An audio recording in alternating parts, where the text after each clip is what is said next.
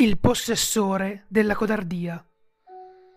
In qualsiasi città, in qualsiasi paese, vai in un qualsiasi ospedale psichiatrico o casa di riabilitazione a cui puoi arrivare da solo. Quando arrivi di fronte al bancone, chiedi di vedere qualcuno che si fa chiamare il possessore della codardia. Quando l'ultima sillaba avrà lasciato le tue labbra, l'impiegato afferrerà immediatamente e con forza il colletto della tua camicia. Lascialo fare, non resistere. Lui ti griderà qualcosa senza alcun nesso logico, strattonandoti con rabbia. Dopo un po' sembrerà di essersi calmato e ti lascerà andare.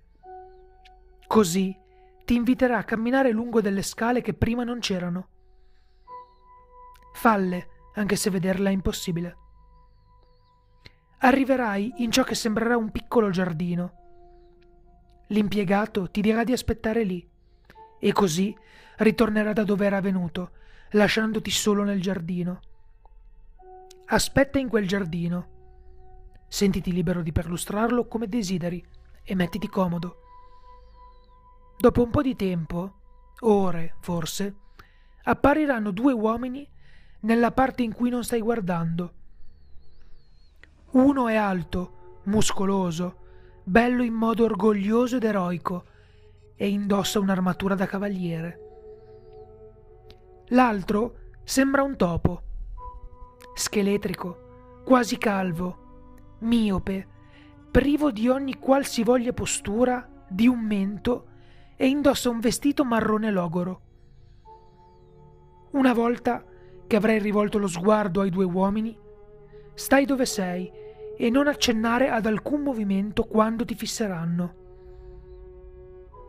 Alla fine, il cavaliere ti farà un gesto che indicherà che forse puoi parlare. Così fai una domanda. Se ci fermiamo ora, quale sarà il prezzo? Una volta che sarà posta la domanda, l'uomo ossuto improvvisamente abbrancherà il cavaliere con un'immensa forza e lo farà a pezzi a mani nude, con una facilità disumana.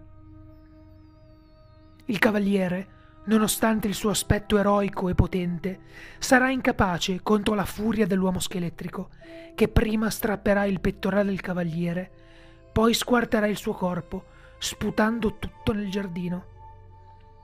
Mentre questo accade, stai ancora dove sei e guarda l'intero massacro privo di alcun senso. Non importa quanto orribili siano le urla di dolore del cavaliere, supplica per avere misericordia. Una volta che il cavaliere sarà stato ridotto completamente a pezzi, lui era un uomo robusto, quindi questo occuperà molto tempo. Ogni cosa, il giardino, l'uomo, pelle e ossa e anche tu, sarà infradiciato con il sangue del cavaliere. Dopo, una giovane e graziosa ragazzina di sette anni apparirà. Lei è la figlia del cavaliere. L'uomo ossuto, inzuppato di sangue, gesticolerà verso di lei. Lui vuole che tu la uccida nella stessa maniera in cui lui aveva ucciso il cavaliere. Fallo, altrimenti penserà che sei in combutta con il cavaliere e verrai ucciso. Comincia ad ammazzare e a squarciare la piccola ragazza a mani nude, come l'uomo scheletrico voleva. Lei non farà alcuna resistenza fisica e nonostante il suo pianto e i suoi singhiozzi, saranno insopportabili. Dovrai continuare.